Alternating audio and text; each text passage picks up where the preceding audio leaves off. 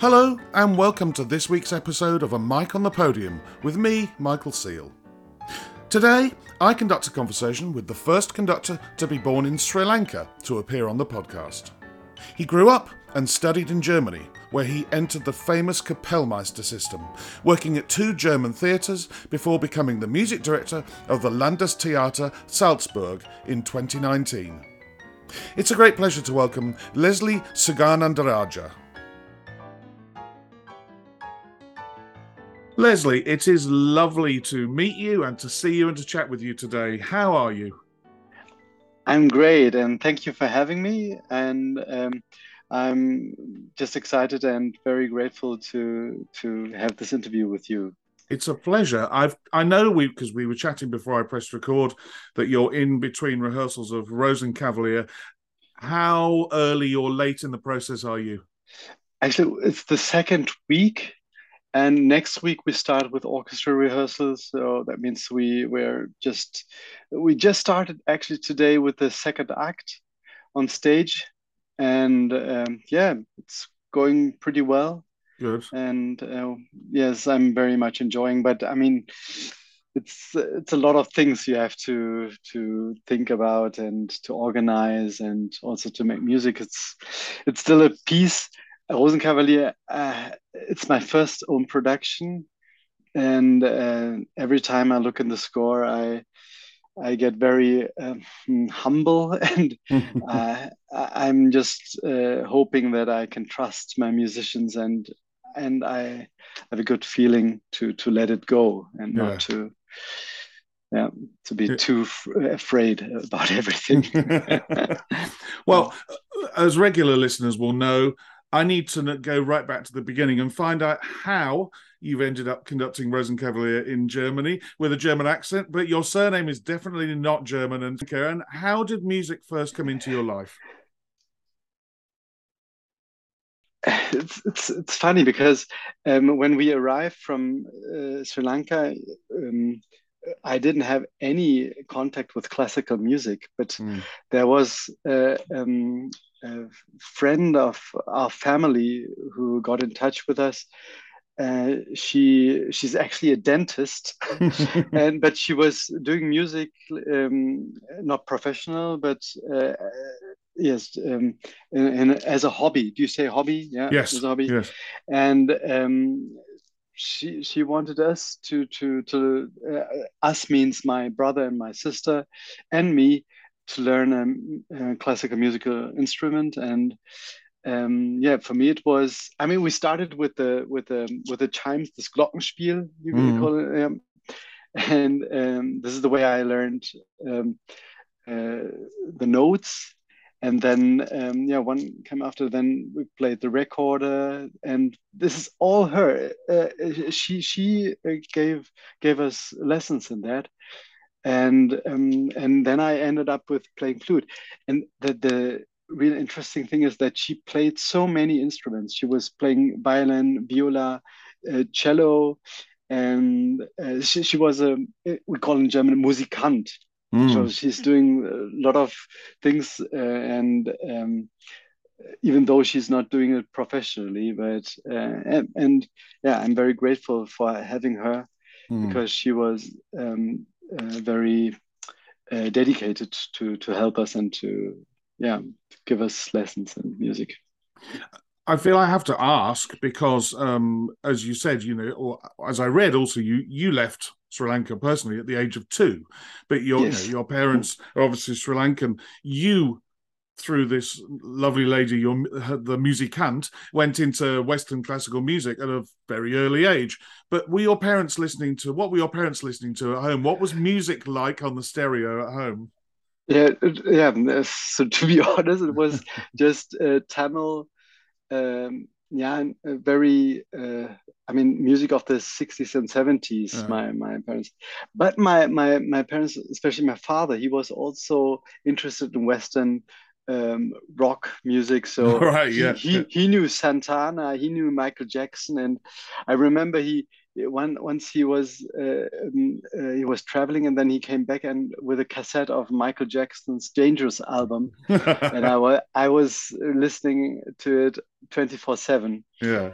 yeah. and um, yeah, this is also music, but mainly it was, of course, Tamil uh, music of the 60s, 70s. This is yeah. what my parents were listening yeah. to. Um, you mentioned the flute, but going ahead, and I'm making a, a, a, sweeping judgment here because you went into the Kapellmeister system. Yeah. That you know that that soon the piano and the organ had to be um, uh, come quite a big thing in your life because that is you know your way into that system. When did you start playing the keyboard? Yeah, I mean, uh, we um, the, this uh, dentist, this friend of us, she also played uh, organ, uh, and um, so she gave us some, uh, she gave me some lessons in uh, in organ. Um, but it was just um, it was not uh, that big thing. It was just to learn and to to, yeah. to, to, the fingers uh, how how to manage that. And then i just let it uh, go and then i concentrated on flute. And then i did uh, sing a lot in, cor- in chorus and choirs. Yeah. And um, then occasionally there was uh, an opportunity to to make a course for um, chorus conducting Mm. And I just, uh, a friend of mine and me, we just said, okay, come on, let's do it. And then we went there, and there was a teacher who said, who realized that I'm somehow gifted in, in forming sound. That sounds a bit strange, but yeah, but it's, it is how it is. It forms sounds with the with gestures and my mm. hand. And then he said, "Why aren't you interested to uh, to make more to to to go more deeper in the in the conducting thing?" And then um, I said, "Yeah, why not?"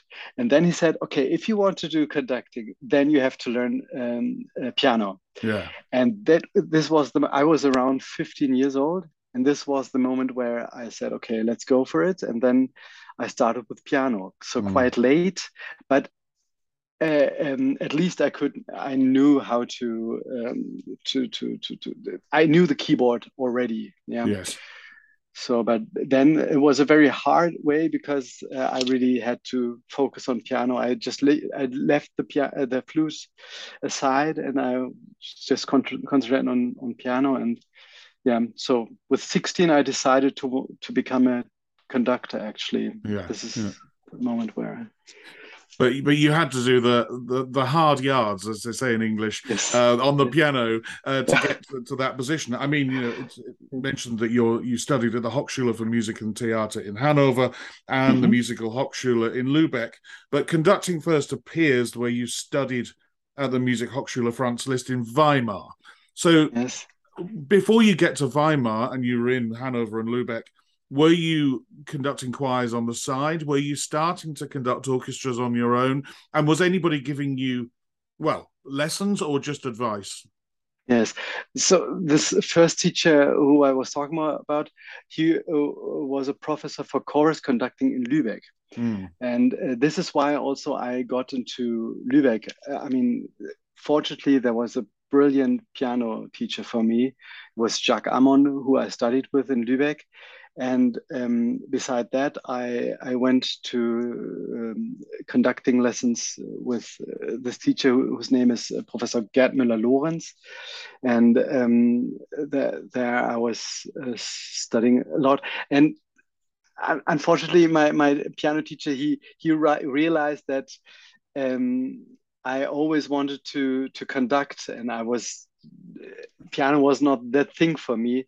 He was a bit, um, yeah sad about that and uh, mm. but he he accepted it and i uh, i try to combine both things and i i'm very grateful to have studied piano with him because that also developed me as a musician right. so uh, i learned a lot of technique conducting and also also about music and everything um, in five years studying piano and uh, this was also for me, in my uh, opinion and in my um, career, as you would say, yeah. uh, it was very important to me to to develop me as a musician, to, mm. to develop myself uh, as a musician before I start uh, started studying uh, conducting properly in Weimar.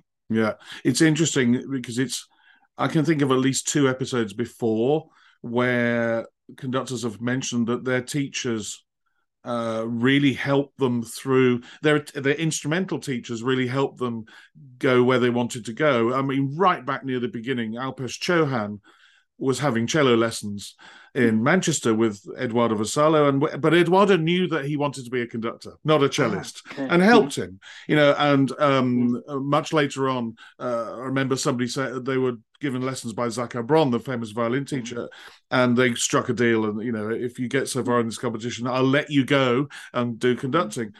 Whereas I do also know of somebody who I've not interviewed for this, but who sort of had a teacher who put the block on it and said, "No, I want you mm. to hmm. become a viola player. Why are you conducting? It's terrible." You know, and uh, to have somebody there who at least understood where you wanted to go and was willing to help you musically, if nothing else, you know, yeah. that's really important, isn't it?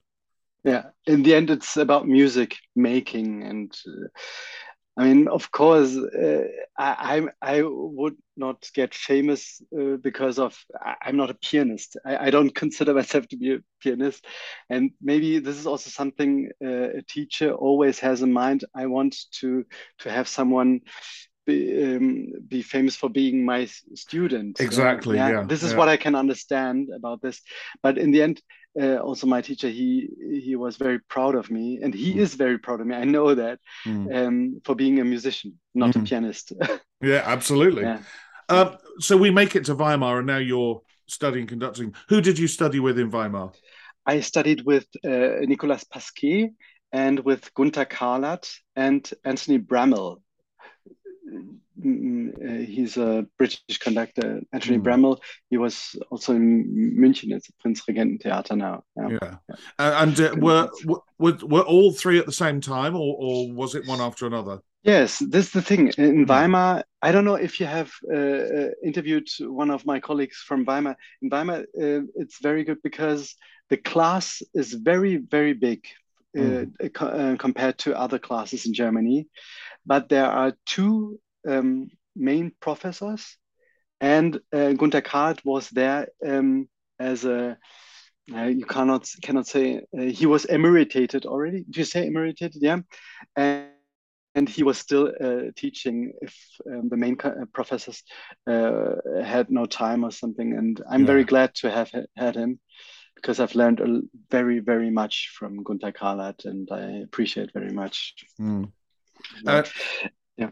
And I'm assuming that between them, they were covering stick technique, one somebody more than the other, score study yeah. another one more than the other, uh, and yeah. Uh, yeah. We, we were separating between, um, because the one professor is more uh, dedicated to the uh, opera repertoire and the other one is more for the symphonic but both do both as it is uh, yeah. with us conductors but somehow we we try to um, uh, have them uh, so that someone is uh, the one is mainly for opera repertoire and the other for symphonic yeah. Yeah yeah.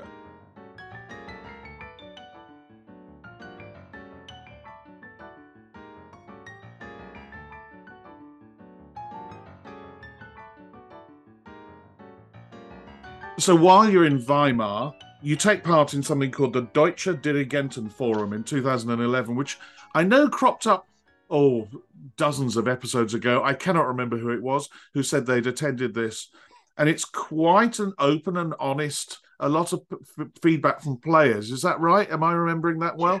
Uh, and the players give you the advice, which frankly I think is brilliant because I'm an ex-player, and yeah, you, you are getting it from the people who need you know, who need good conductors. So what was it like, and uh, how brutal or hard were they on you? Actually, um, I remembered as a it was never brutal. I mean, of course, it was in a way it was brutal, but they were. I didn't have a bad experience that someone was very mean to me, or it was always um, very good in a, meant to, in a good way to yeah. to to improve us. And um, the scholarship is brilliant because you you get in contact with different orchestras mm. you actually you also introduce yourself to different orchestras yeah? maybe they remember you uh, five years later and yeah. ask you for a small pro project and um, yeah this this masterclasses were very good and uh, i this is also something i'm missing right now because um, uh, you asked me uh, uh, what would you or what do, do you don't like about being conductor this is the barrier between musicians and me and yeah. i i when i am uh, i am as a guest conductor i go to to uh, to to an orchestra and then i at the rehearsals and it's always something about I mean, of course, I also take something, but mainly is something I, I'm giving. I'm giving, and I'm asking them this, uh, please, forth. And it's it's not the way i'm yeah i would love to talk to to my colleagues and and share their experience and not my experience because my experience are low limited uh, mm. uh, compared to them mainly yes. i mean yes. yeah, because most of them they've played the brahms symphony uh, a uh, hundred times more often than i have ever conducted it yeah yeah uh, and, so true um, and this is something I, i'm really missing and and I don't like about uh, the position of being conductor. But I mean, it is as it is. Yeah, yeah. yeah. Sometimes also with my orchestra, I I get in contact with the musicians and I try to exchange experience, and um, yeah, and that works. But um, most of the time, it doesn't. I mean, hmm. there's no time for this. Well, we'll probably touch on it again when I ask you a question later on, because it sounds like you, have already given your answer to that. But I, I, think it's one of the luxuries, you know, when we come to you being uh, Kapellmeister in Linz, but also now music director in Salzburg, that, yeah. you know, when it's your orchestra and you see the same players week in, week out, that you can have conversations with them and can get feedback yeah. from them.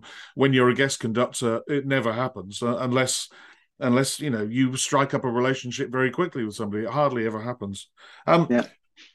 Talking of striking up relationships, um, after you graduated, 2014, 2015, you're assistant conductor uh, at the Dresden Philharmonic Orchestra with their music director, Michael Sanderling.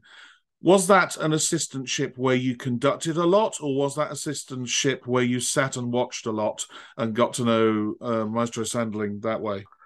Both. Yeah. Um, I had uh, two, uh, no, three projects, um, but there uh, that was uh, educational concerts yeah. And um, there, uh, yeah, education, which uh, which also was, was programmed with main uh, pieces like Beethoven Fifth mm. or I don't remember, was it Dvorak Ninth, I think. And yeah, it was very nice because it was in a way I, I, had to analyze the piece on my own and uh, they um, the, the team the educational team they also suggested some things how we could do the concert perform the concert and uh, um, expose things to the uh, and explain things to the young audience this is what i really love to do and um, actually I, I, always said to myself when i uh, uh when i'm become a chief conductor somewhere, uh, not not at the theater, but um, mm. in a symphonic house uh, orchestra. Uh, I would love to do this myself because this also sends uh, it's not only sending out a, a, signal to to to to the outside world that uh, educational is um, something for chief conductors. It's also something I love to do. Yes, to get in yeah. contact with young audience. Yeah, because they are very very honest. They yeah. they reflect uh, what you're doing immediately. well, like you, when I became assistant in Birmingham with the, with the CBSO yeah. Uh, one of the first things I ever did was family concerts and schools concerts. Yeah. I would first like to say yet again to the listeners that they are some of, if not the hardest concerts you ever have to do because you do 10 or 11 pieces, all different styles, genres, tempi, the, you know, starting and stopping. But also they're the most, some of the most fun. And I still do the regularly. I work, you know, regularly in Liverpool. And I would be like you and I remember, you know, when I my time as a player in Birmingham, Sakari Oramo definitely conducted a few when he started as music director. Andris and Nelsons, I'm sure, did at least one, maybe two, and and No Mirga did one or two as well. And I think it's very important that the music director does get involved and doesn't just leave it all to the assistant. You know that they should they should also see what the the education department or in the orchestra is, is trying to convey to the local population, to the local school kids, to to try and get you know further audiences, but also to educate. I think it's very important. I agree with you exactly. completely. Completely agree with you, um, which is good. Um, yeah. I, but I still say they're the hardest, one of the hardest things you ever have to do. Do you agree? Absolutely, absolutely, I absolutely agree. And I love to remember the, these concerts because they had also this fresh atmosphere. So uh, the children they they also applauded, uh, you uh, know, just just by um, by an effect. They did they didn't wait for the the end of the concert. They mm. just if if they loved something, they they clapped their hands, and that was yeah, there was a fresh atmosphere, and this is what I like about uh, these concerts. Yeah, and I, I uh, with Dresden, I also did a lot of assistance with um, Michael Sanderling, and um, yeah, I, I loved it. It was very good. I also with this very very good orchestra to have mm. this experience. I'm very grateful for that. Did yeah. he get? Did he get to watch you? Did Sanderling get to watch you and, no. and help, or or was it mainly talking and yeah about scores and music and? It, it was after after the uh, rehearsals we just talked a little bit, mm. but he, unfortunately he was very busy and then it was. But I, it's still it was nice and I I got um, also yeah it was very good for me also for my development to see how he was rehearsing and I learned a lot. Mm. Now in previous podcasts, I think the first person I interviewed who went into the Kapellmeister system was Kevin John Edusei. Mm. I've subsequently spoke to Alexander Joel, um, Antony Hermus. Um, uh, I think maybe you're the fourth or fifth or sixth person that I know who's gone into the the Kapellmeister system. The first person, as I said, was Kevin John Edusei, and I always say this: he said it was brutal the amount of mm. work that you do, the amount of rehearsing you do, the playing the piano for classes with singers or training with singers. How did you find it? Because you spent five years at Theater Koblenz, eventually becoming first Kapellmeister, um, and then went on to do three more years as Kapellmeister at uh, Landestheater in Linz. So that's oh, you know, that's eight years. Um, I mean, obviously, the, the higher up you get, the less the work becomes. But how did you mm. initially find it? Yeah, in in the beginning, to be honest, I was only the first three years. I was really playing a lot of piano. Yeah. The first three years because I was second Kapellmeister in Koblenz, and it was in, in I was very lucky with my colleagues. We could help us. It was a small theater. It is a small theater, and my colleagues were very nice. And also my chief conductor Enrico Delamboye, he was uh, a great mentor also for me and he mm. was always um, uh, uh, taking care of uh, of me when when when when there was an evening where I had a performance that uh, we we could talk to each other and we could organize that in the morning. I didn't ha have to play any uh, stage rehearsals or even um, uh, solo rehearsals, and that's that's why I w- I'm very lucky to to have had that position and the, the, the brutal thing about this is, uh, I mean, you had eight hours, actually four hours in the morning, four hours in the evening, where you had rehearsals. Mm. And in between, I, I remember I just came home. I was studying for for the next. I mean, I also had to prepare uh, conducting things. Yes, of course. And yeah, um, yeah so even in the, in, in the afternoon and even after rehearsals in the evening, I was studying until midnight or later on, and then I had to, to wake up in the morning again, and then, yeah, it was a very, yeah, in that sense, it was very brutal. But I'm grateful uh, for that experience, and I really, I really have to uh, highlight that that I really was in a very lucky position with my colleagues. That it was it was not as brutal as I would uh, when I would have started as a um, uh, just as a solo repetiteur. Yes. For, yes. Yeah, um, yeah, this is something different, and that's why. But I'm still very glad that I had this experience of playing piano. Well, it, sounds like, uh, and I'm going off about an, uh, off an email discussion I had with Enrico Delamboye uh, oh. only a, a, a, month or so ago because he he's preparing something that I'm conducting next week in Cologne.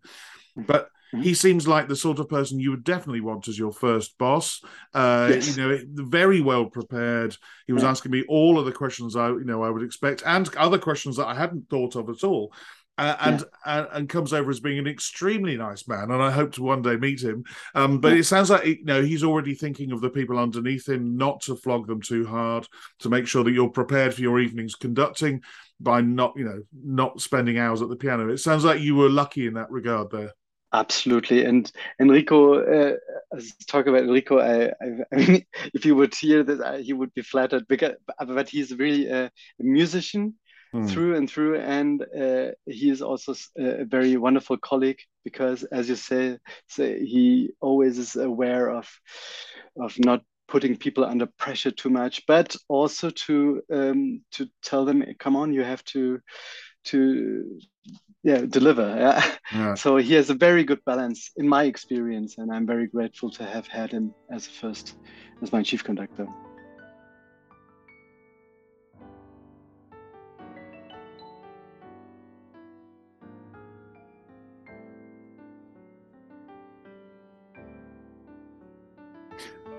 and so eventually uh, 2019 he became music director of the landestheater salzburg which yeah. I'm thinking uh, I might, if I might be right, that you you succeed after Mirga Gražinytė Tyla. Is that correct? Yes. Um, yeah.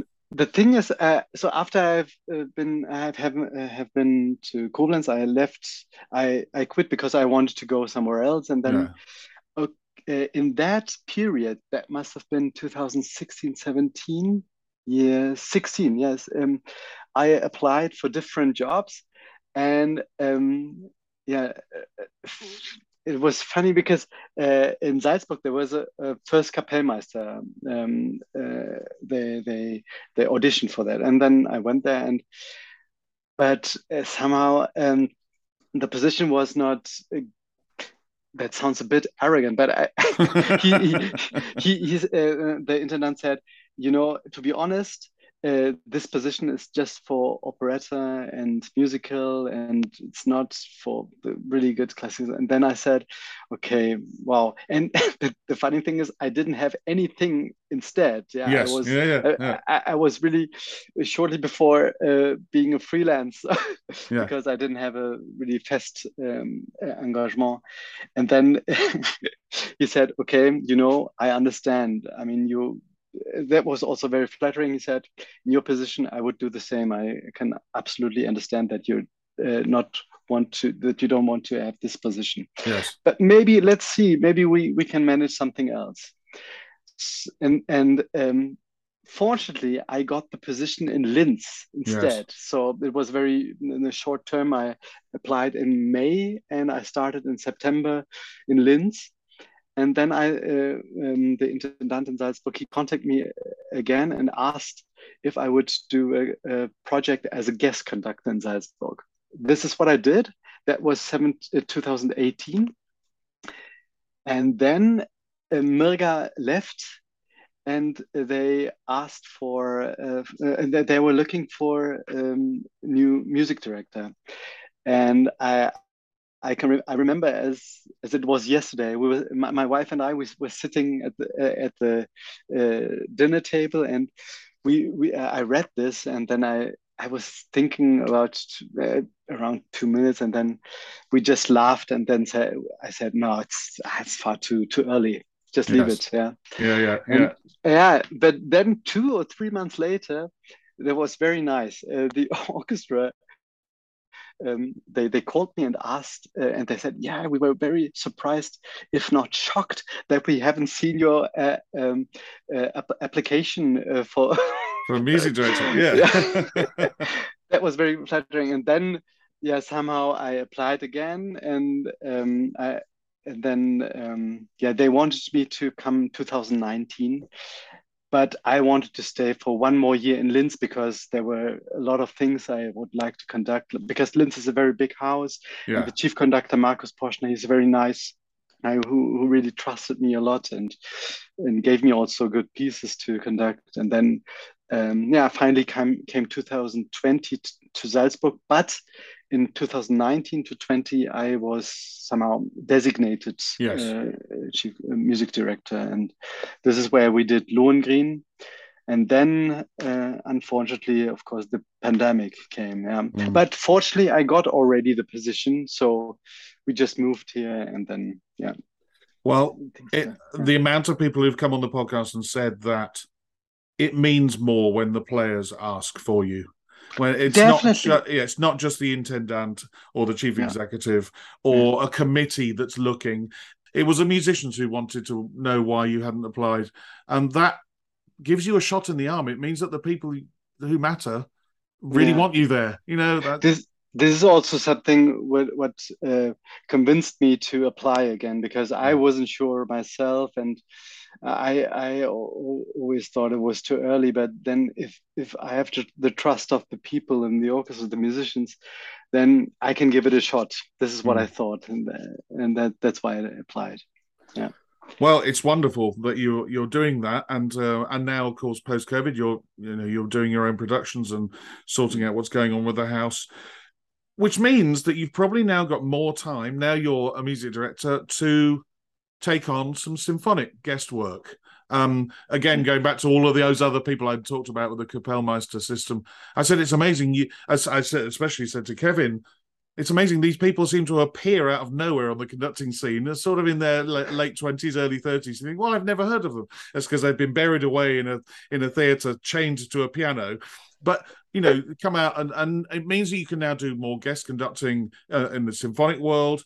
Uh, so, what sort of percentage would you hope to do going forwards, looking ahead in an ideal world? You know, opera versus guesting, and maybe forming a relationship with a principal guest or even a music director a, of a symphony orchestra. What do you think, yeah. percentage wise?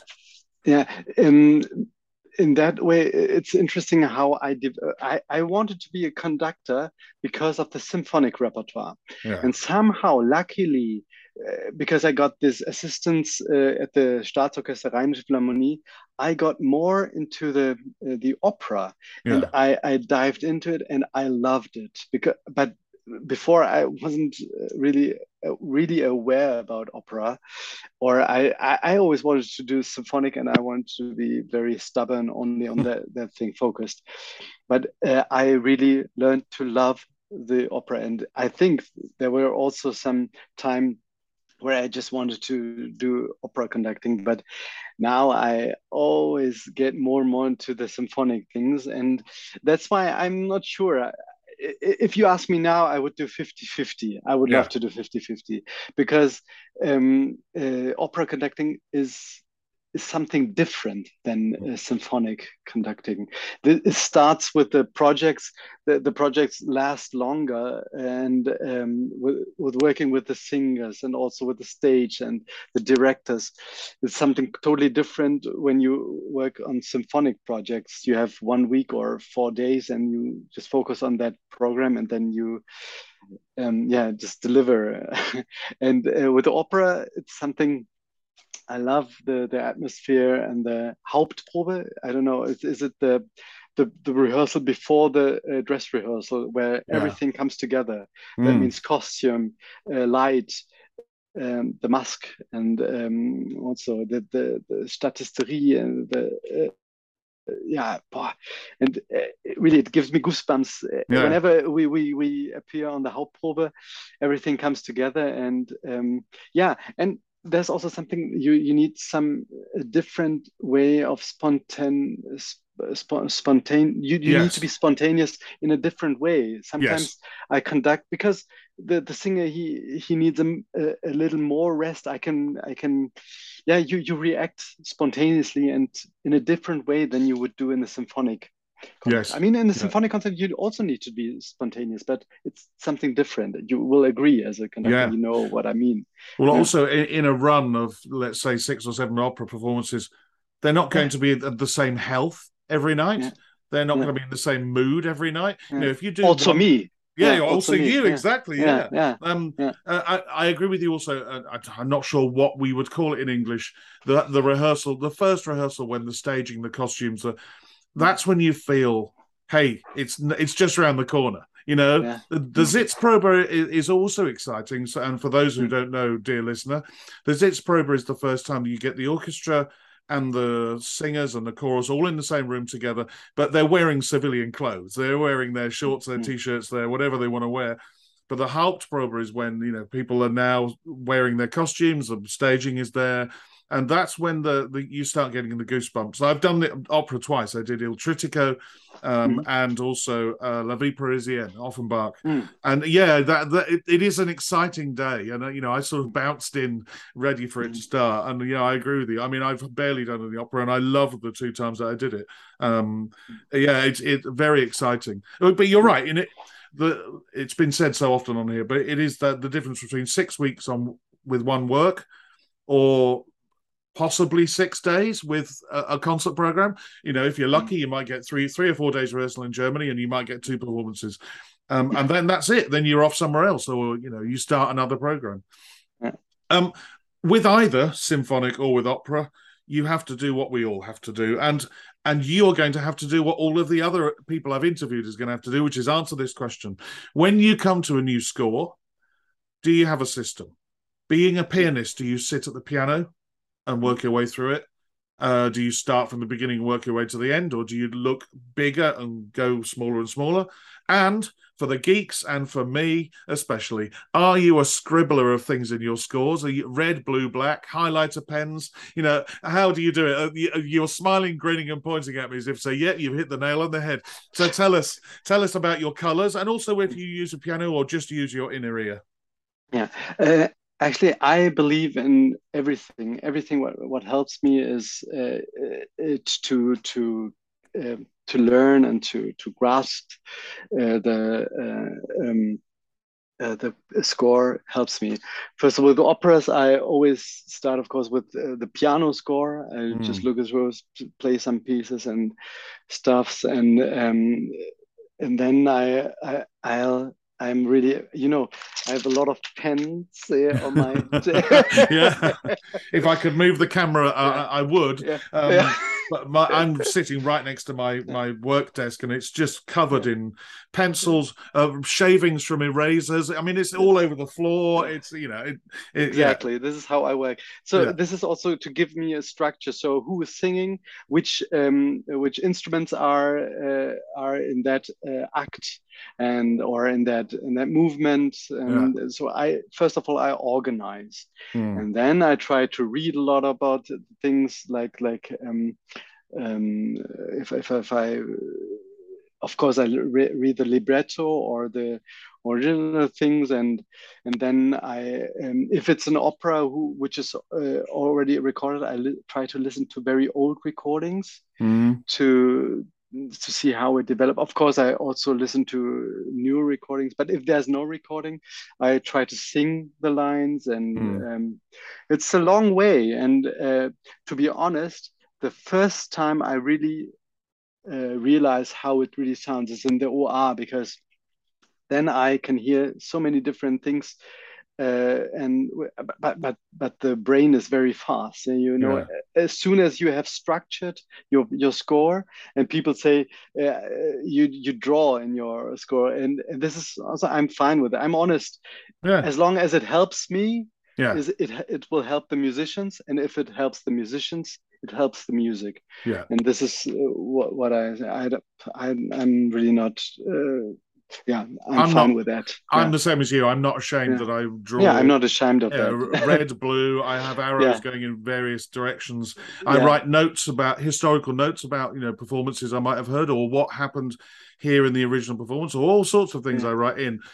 It helps me learn it which means that i'm better prepared to then you know uh, conduct the orchestra and either teach it to them or you know mm-hmm. form it together with them so yeah I, am not frightened at all i mean i know some yeah. people have come on here and said oh i'd never write a thing in my score in my life you know if, if you write yeah. something in you you don't you can't have learned it well that's your way yeah. my way is different and it sounds like you're similar to me and what, what is important to me uh, to to to highlight things which is more uh, important in that moment or which which guides us as all of us through uh, next passage and um, yeah i think that that's really helpful and i mean as long as you don't cover the original printed this mm. is hmm. what i'm very aware of because this is really a no-go yeah i, I don't want to cover something hell what what is uh, the the original things that this mm. i'm very careful with but i still i'm still a drawer yeah yeah and, and i'm glad also to, that you've you know you're one of many who've said that they listen to recordings and i think for a long time it mm. was considered a no-no. Oh, you should form your own opinion and and oh, hear no. it in your own mm. head. No. But you, how stupid you would be to not listen to you know, if Strauss has conducted one of his own operas, why would you not listen to it? The same with Benjamin. Britten's conducted, recorded his own operas. Why would you not listen to it? I think you'd be stupid not to. Um, Absolutely. All you must, what you must not do is ever just copy. But you know, yeah. I always yeah. say to, to myself, I know I know when I've got an interpretation in my head when I'm listening to something and go, yeah, I love this, and then a conductor will do something and I go, oh my god, I would never do that, you know, mm. and and you you you've you've formed mm. your ideas, and I, yeah, it's I think you'd be stupid not to, but then you know yeah. you've got to be careful. And always listen to recordings with the score and be yes. very uh, critical about what happens. What you and this is how. So it's a very productive listening a productive way of listening to recordings because then not everything yeah i mean sometimes things happen which is not in the score and then sometimes i just realize what i just do a big question mark because um, the third recording does the same and then i start wondering why is it and then mm. i check the orchestra material otherwise i would really run into an open open knife yes yes yes and, yeah. yeah i mean this is what I mean. Everything helps as, as long as everything in a different way. I I sing, I, I play the piano, I I structure, I, I draw, I listen. Um, this is everything what I do. Even mm. uh, uh, um, working with singers helps me also again to learn a score. Mm. Yeah. Mm, absolutely, yeah. Well, they'll they'll teach you, but then there are also times when you have to teach them. And the best yeah. way of learning anything is teaching. I you know as a conductor, I teach, but also mm. when I was a violinist, I taught people. And the amount of times I'd you know a student would walk out of the room and I'd sit there and go, "You've just said you know for them to do that, but you didn't do that yourself." You know, yeah. get thinking, get working, you know, and uh, yeah, mm. teaching is very important. So yeah, mm. as an opera conductor, you're going to be doing that. Absolutely. Mm. As this podcast has demonstrated, I love chatting about conducting and I love teaching conducting. There is a way that you can have conducting lessons from myself, and it is very easy indeed. If you subscribe at the highest level on my Patreon page, you can get 10 hours of my time over a 12 month period. You'll also gain access to everything I post on Patreon. That's interviews, videos, essays, articles, tour diaries. The list goes on and on. I already have four young conductors who've signed up for this, and I know that if they could, they would tell you how much they've gained from the experience so far. If you sign up for the whole year in one payment, you will also get a 10% discount. And if you're a student, an even bigger discount. You can find my Patreon page by going to patreon.com, that's P A T R E O N.com, and searching for either a mic on the podium or my name. There's also a link to the page in the show notes below on most podcast platforms. Now, it's time for the all important 10 questions with my guest, Leslie Suganandarajah. Leslie, it's that time. It's the 10 questions. And as listeners know by now, I start with what sound or noise do you love and what sound or noise do you hate? Um, I love definitely um, uh, the voice of my baby girl. she's 16 months, and even I must admit, even when she's crying, somehow I, I love the sound, and it makes me feel home. And um, yeah, this is really the, the first thing which would come in mind, in my mind, if I would describe a sound that that I really love. And I actually, to, be honest, uh, a noise that I don't like. I maybe some simple things, some scratch on the chalkboard. Mm. I mm-hmm. wouldn't like that, but yeah. Yeah, I think the other equivalent one is a knife on a plate or a fork on a yeah, plate. something like that. Sort of sketch. yeah, but I agree with you. The sound of your child child's voice, mm. especially yeah. around the time they're learning words, and there's a yeah. sort of burbly, bumbly sound that they make as they're trying to form words. is It's delightful. Exactly. Yeah, yeah she's trying now. Now the next three months, I'm I'm sure she will say some words, and now this this this trend trend this transfiguring um, from forming words. It's wonderful. I love it. Yeah. Well, I mean, you know, mine are 19 and 23 now, my daughters, and their their words are somewhat different now. So nice. If you had 24 hours free, what would you spend it doing? Definitely spending my time with the family, with my wife yeah. and my children, with my child. Yeah. my child. I just have one child. I definitely would would yeah. take that time. Well, it's it's important because you know we are away a lot. Whether even you know you, I don't know where you know if you live in Salzburg where your job is. Um, mm. Even then, you're spending most of the day in the in the you know in the in the opera house, uh, and you're going to miss bath times. You're going to miss bed times. Um, and I know I did because I at the time my kid when my kids were same age as your daughter. Mm. I had two jobs. I was conducting and I was playing the violin in the CBSO. So, you know, I was spending a lot of time away. And, you know, I feel like I probably missed too much of their growing up. Mm. So, yeah, absolutely. Uh, very important uh, and a very good answer. Number four, who would be a favorite conductor or conductors of yesteryear? Definitely, it would be uh, Kleiber and Abbado but even the older generation, I would uh, say uh, Rudolf Kempe, someone I really Ooh. appreciate very much. And um, I mean, of course, Mariss Jansons, unfortunately, mm. is already yesteryear. Yes. Uh, Mariss Jansons is definitely one of my, someone I really adore mm. about being a musician, not not not conducting in a way, but how he is a musician and his attitude towards music is something I really that inspires me very much. See, Rudolf, Rudolf Kempe's name has not come up very much, whereas I, I love his recordings. There's lots. Yeah. I've got lots of, if not all of his recordings of Richard Strauss. Uh, yeah, and I, the the stuff I've seen of him on YouTube, I really like his technique mm. and the way he conducted and it's just a name that's not cropped up.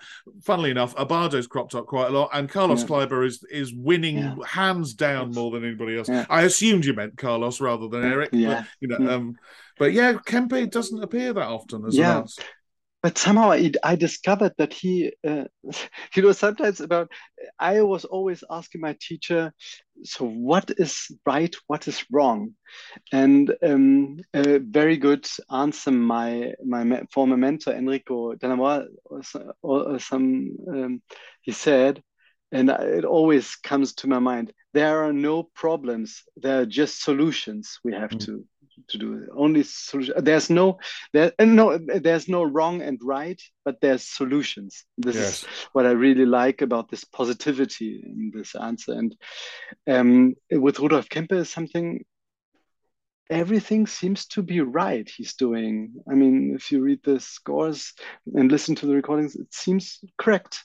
Yeah. It's also something I, I also discovered with Bernhard Haitink. Also, yes. it seems to be correct, and you don't know why. It is mm. correct. It seems, and this is some magical thing. I don't know. Maybe, yeah, but yeah, it's strange. This is what I really adore about Rudolf Kempe. It's a sad fact that when I started this podcast, that Bernard Haitink could have been one of the answers to question five, which is who would be your favorite current conductor. Of course, now he's an he's an answer to question four. Yeah. But I wonder, I wonder who is an answer from you for question five. Uh, who would be your favorite current conductor or conductors? Yeah, um, uh, I definitely love Paavo Järvi at the moment because because of the his interpretation about Beethoven and Schumann. I I just recently discovered, and I'm I was when I heard it the first time, I was, "Boah, what's yeah, this?" Yeah. And uh, it was really this rough sound, and yeah, it seemed also right to me. And Andris Nelsons I like very much. Also his attitude towards music. Mm. But, uh, hard question because uh, there's some repertoire I like that conductor more and that yes. conductor more, but I think uh, yeah, yeah, I think Järvi and Nelsons are right now the, conductors I, which I like very much because of their attitude and music. Yeah. Perfectly good answers. I mean, I mm-hmm. played for Paavo Järvi when he was principal guest conductor in Birmingham. Yeah. Um, but he, he, you know, that that was a long time ago. My the the music director when I retired was Andris Nelsons, and his ah, attitude, as you say, to, towards mm-hmm. music is amazing. I remember him saying to me, he came to, I wanted, um, because I was assistant conductor when he started, I wanted him to see me conduct, and he came to watch me rehearse. And it was the music that didn't the orchestra didn't know, and and I spent a lot of time doing ensemble things, boring things, rhythm things, checking notes. And I saw him afterwards, and he sat me down and he said, "Yes, you can conduct." He said, uh, "Tell me when are you going to talk about the music?" You know, it was mm. straight away. He was talking about. He wanted to talk about the music, and and always, you know, that whatever you do serves the music. Um, and it's almost like childlike enthusiasm he has mm. for it. Um, you know, mm. sometimes he can get completely carried away with it all. Mm. Um, but yeah, it's it, everything to do with the music, and I learned that mm. lesson from him. I mean, mm. as it happened, that rehearsal had to be the way it was because of the the repertoire mm. we were playing. But he was right, absolutely right. When are you going to talk about the music? So yeah, brilliant choices.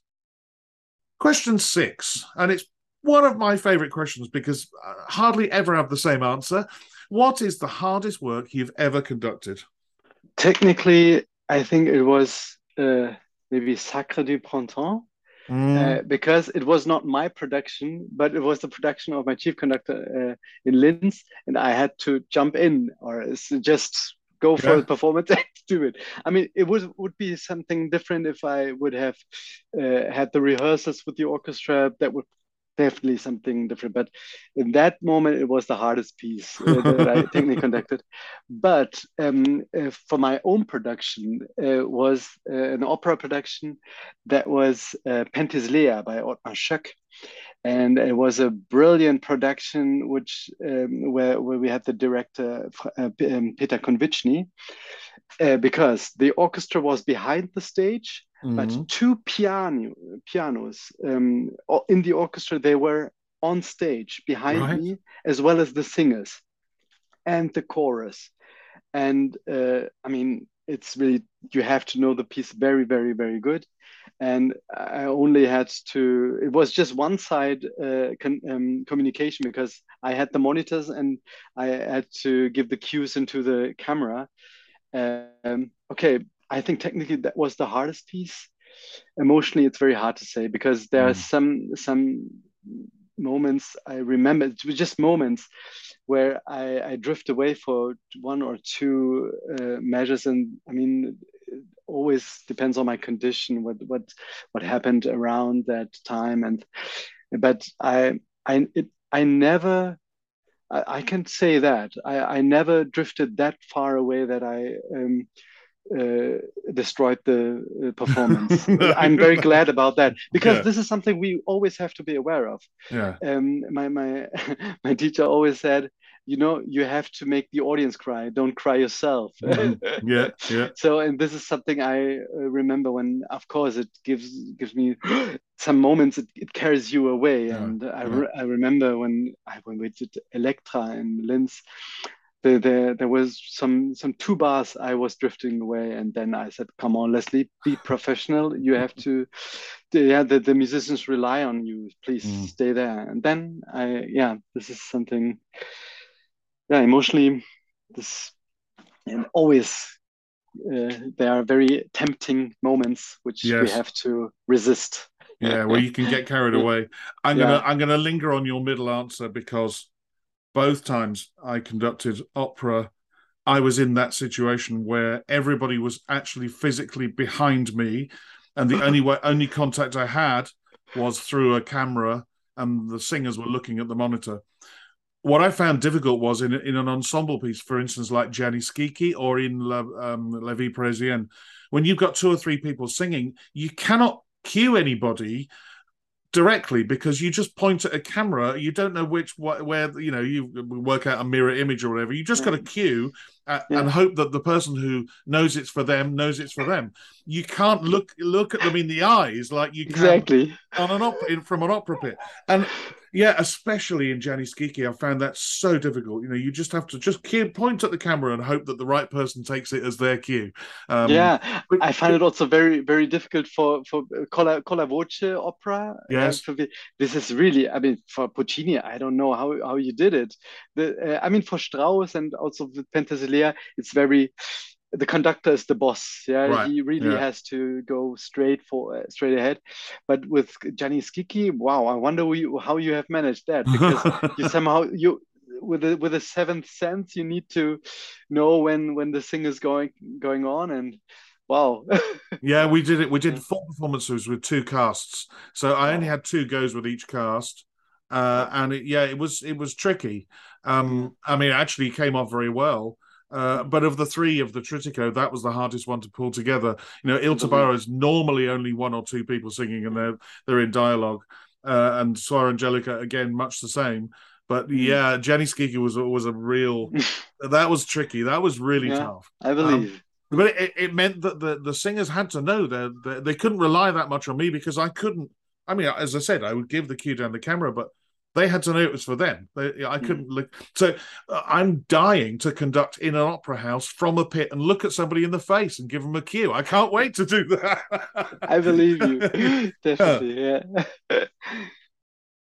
when traveling abroad to conduct, what item could you not leave home without? Definitely, I need colored pencils, uh, uh, different kind of pens. Yeah. And I need a lot of shirts uh, that's because I really sweat as soon as I, uh, I, I take my arms up.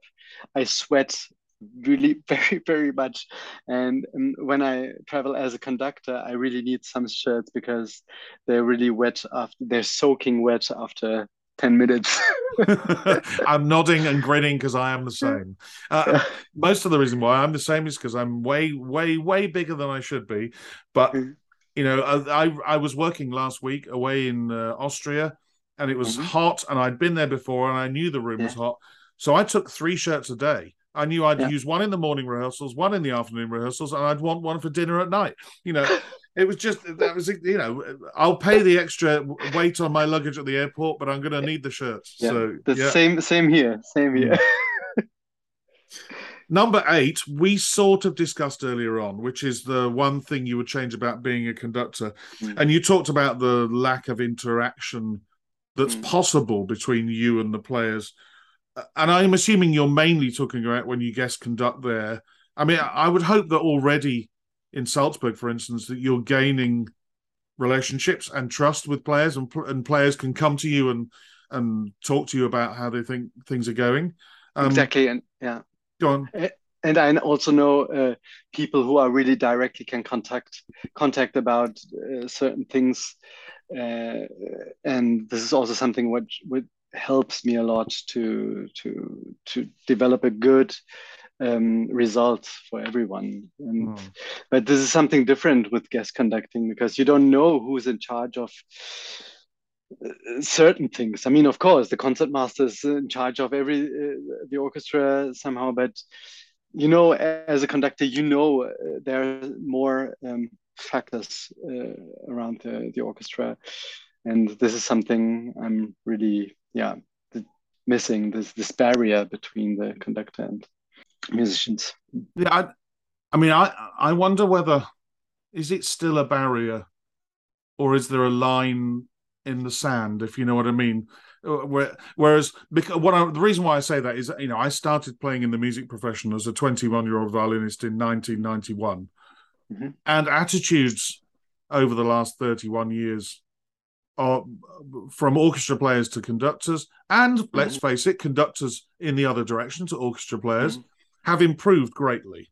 Mm-hmm. I think there has to be a line somewhere between because obviously you you you know you have to turn around and say I'm I'm sorry you're rushing or I'm, could that be mm-hmm. flat flatter or sharper or you know you there has to be some sort of uh you know line drawn somewhere but I don't think it's it's quite the barrier it was I put it that way yeah. I think I'm some sure. orchestras still would like there to be a barrier. Um, yeah. I think some orchestras are much more aggressive towards their guest conductors than others are.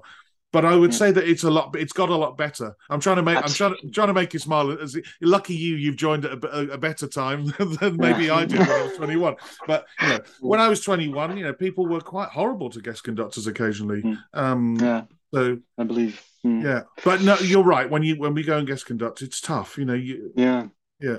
I mean, the people are friendly, but it's somehow strange to to search for or uh, yeah, it's somehow um, a level you have to uh, jump over to to go to someone and uh, can we talk about this? I mean, if there's yeah. a clarinet solo, I go directly to the musician and say, uh, "Please, let's talk about the solo. I would mm. like to. What What do you think?" And there's some some communication and exchange between the musician mm. and me. And this is something, I, of course, I try to face, and I go very offensive to the, the to the musicians. Mm. Um, but generally, it's yeah, it's it's still hard. Mm. Let's say put it that way. but uh, you, you may be smiling inside. You know, if you go to a clarinetist and ask, you know, let's talk about this solo. I, have often found that it's going to go one of two ways that way. They're either going to say, "Yeah, great, let's talk about it," or "Why? What was wrong with it?" You know, yeah. see, if you say, "Let's see, talk about yeah. the solo," and you get why, yeah. what was wrong with it, then you think, "Oh, okay, you know, I've only just come to talk about it, and I want to, I want to feel, know what how what your feeling is about it." But yeah, sometimes that doesn't come across like that, and yeah, it's but it's yeah, it's tough. It's tough, and that's why I think we all crave our diaries filled up with orchestras that we like to go back to, and you've yeah. you you've you've already formed a relationship, and then you carry on with it, you know, and yeah. And you build on it, and you, know, develop. You develop exactly, mm. yeah, yeah. Mm. Number nine. What profession other than your own would you like to attempt? I would definitely try to uh, attempt to be a um, occupational therapist. This is what my my wife does, and I yeah. really um, it's a very uh, grounding, or do you say grounding? Is yes, absolutely, yeah. keeps yeah. me uh, down on on, earth, mm. um, and it's a wonderful work to help people, and yeah, this is something I would like to. I I don't say that I would do it as good as my wife does, but I would I would try to. I would try to. I, it's I, I've never asked the question um, because it's it's too personal. But you've just mentioned that you know, she's not a musician. I'm assuming. Um, no, no, she's occupational therapist. Yeah, and, yeah, but what I mean by that is, you know, my wife is not a musician, and, mm-hmm. and you know, I come home and uh, she asks me how my day's gone, and I've probably got between five and ten minutes before it's right. Yeah, you need to put the bins out, or you know, you, uh, could you uh, load the dishwasher, please, or whatever it is, you know, and, and as you say, you're back down to earth and grounded, back down to you know the normality of of human existence rather than the place we often you know float above the clouds if you've been yeah. in a wonderful wonderful performance or you've been struggling with something you know yes. I, I don't mean that.